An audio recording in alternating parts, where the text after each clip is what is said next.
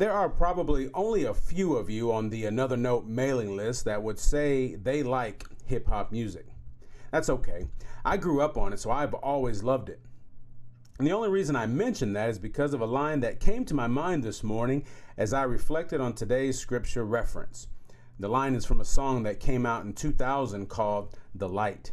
Here's the line You know well Satan tricks man, pulling him down like quicksand and got him thinking they're a Christian. I love it. Remember recently we talked about the wiles of the devil. It may be that one of the greatest tricks of the enemy is fooling people into faith. Before I go any further, let me assure you that I am a firm believer in the grace of God. I preach grace and I ask God to help me live by grace. Grace is our foundation. Everything we know about God and about our life with God begins and ends with the idea that God has loved us despite of ourselves. Grace is truly amazing. But scripture also talks about fruit. Jesus expected our lives to be filled with fruit that stems from the grace of God and is worthy of the repentance we have been given. Honestly, I don't know exactly how anything I could do with my life would be remotely worthy of the grace I receive when I repent, but that's grace for you.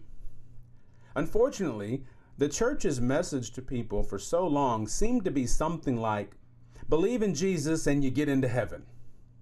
Now, there's nothing wrong about that necessarily, it's just grossly incomplete. Not only that, but my cynical self has heard the message become believe in Jesus and you get into heaven and get yourself to this church so we can build stuff with your money. Forgive me. Forgive me, but don't overlook what I'm saying. To believe that Jesus gave his life just to give you a get out of jail free card is what has been aptly labeled cheap grace.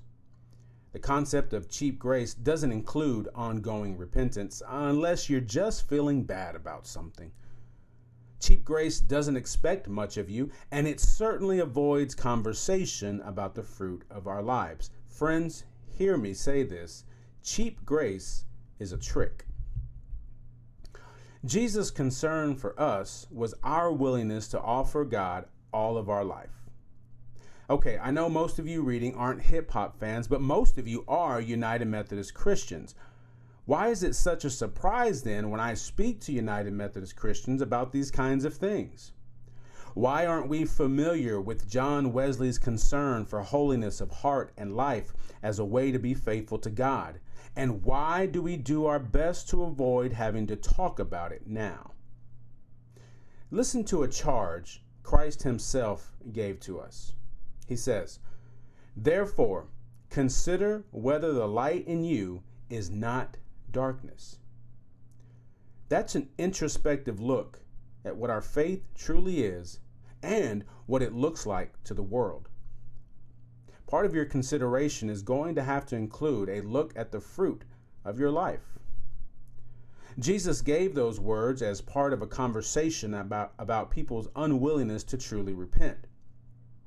I'm convinced that if we can open up about such things, we can experience the grace of God in profound ways. And please, understand me. I'm not trying to scare you into thinking you're not a Christian. My job isn't to tell you whether you are or you're not.